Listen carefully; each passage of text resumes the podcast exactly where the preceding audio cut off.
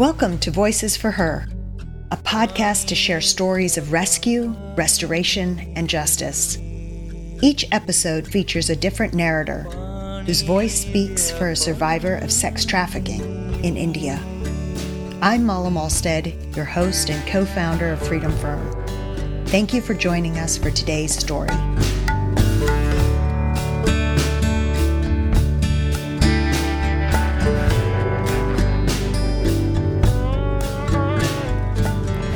Hello, my name is Ameya Biohar and I live in Miami, Florida, USA.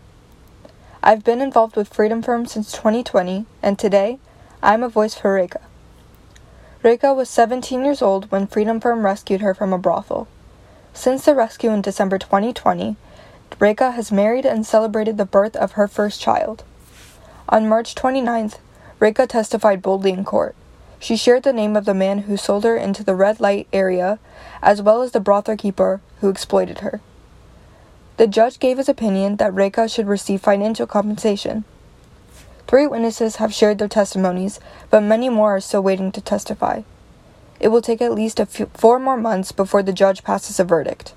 We continue to press for the accused to be convicted, sent to prison, and fined to deter other traffickers and brothel keepers from abusing minors. Regardless of the verdict, we celebrate Rekha and her great bravery to testify in court.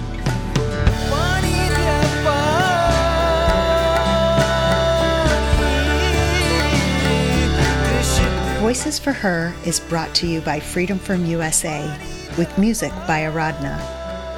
Freedom Firm's mission is to end child sex trafficking in India through rescue, restoration, and justice. To learn more, visit freedomfirm.org. If you want to be a voice for her, email podcast at freedomfirm.org.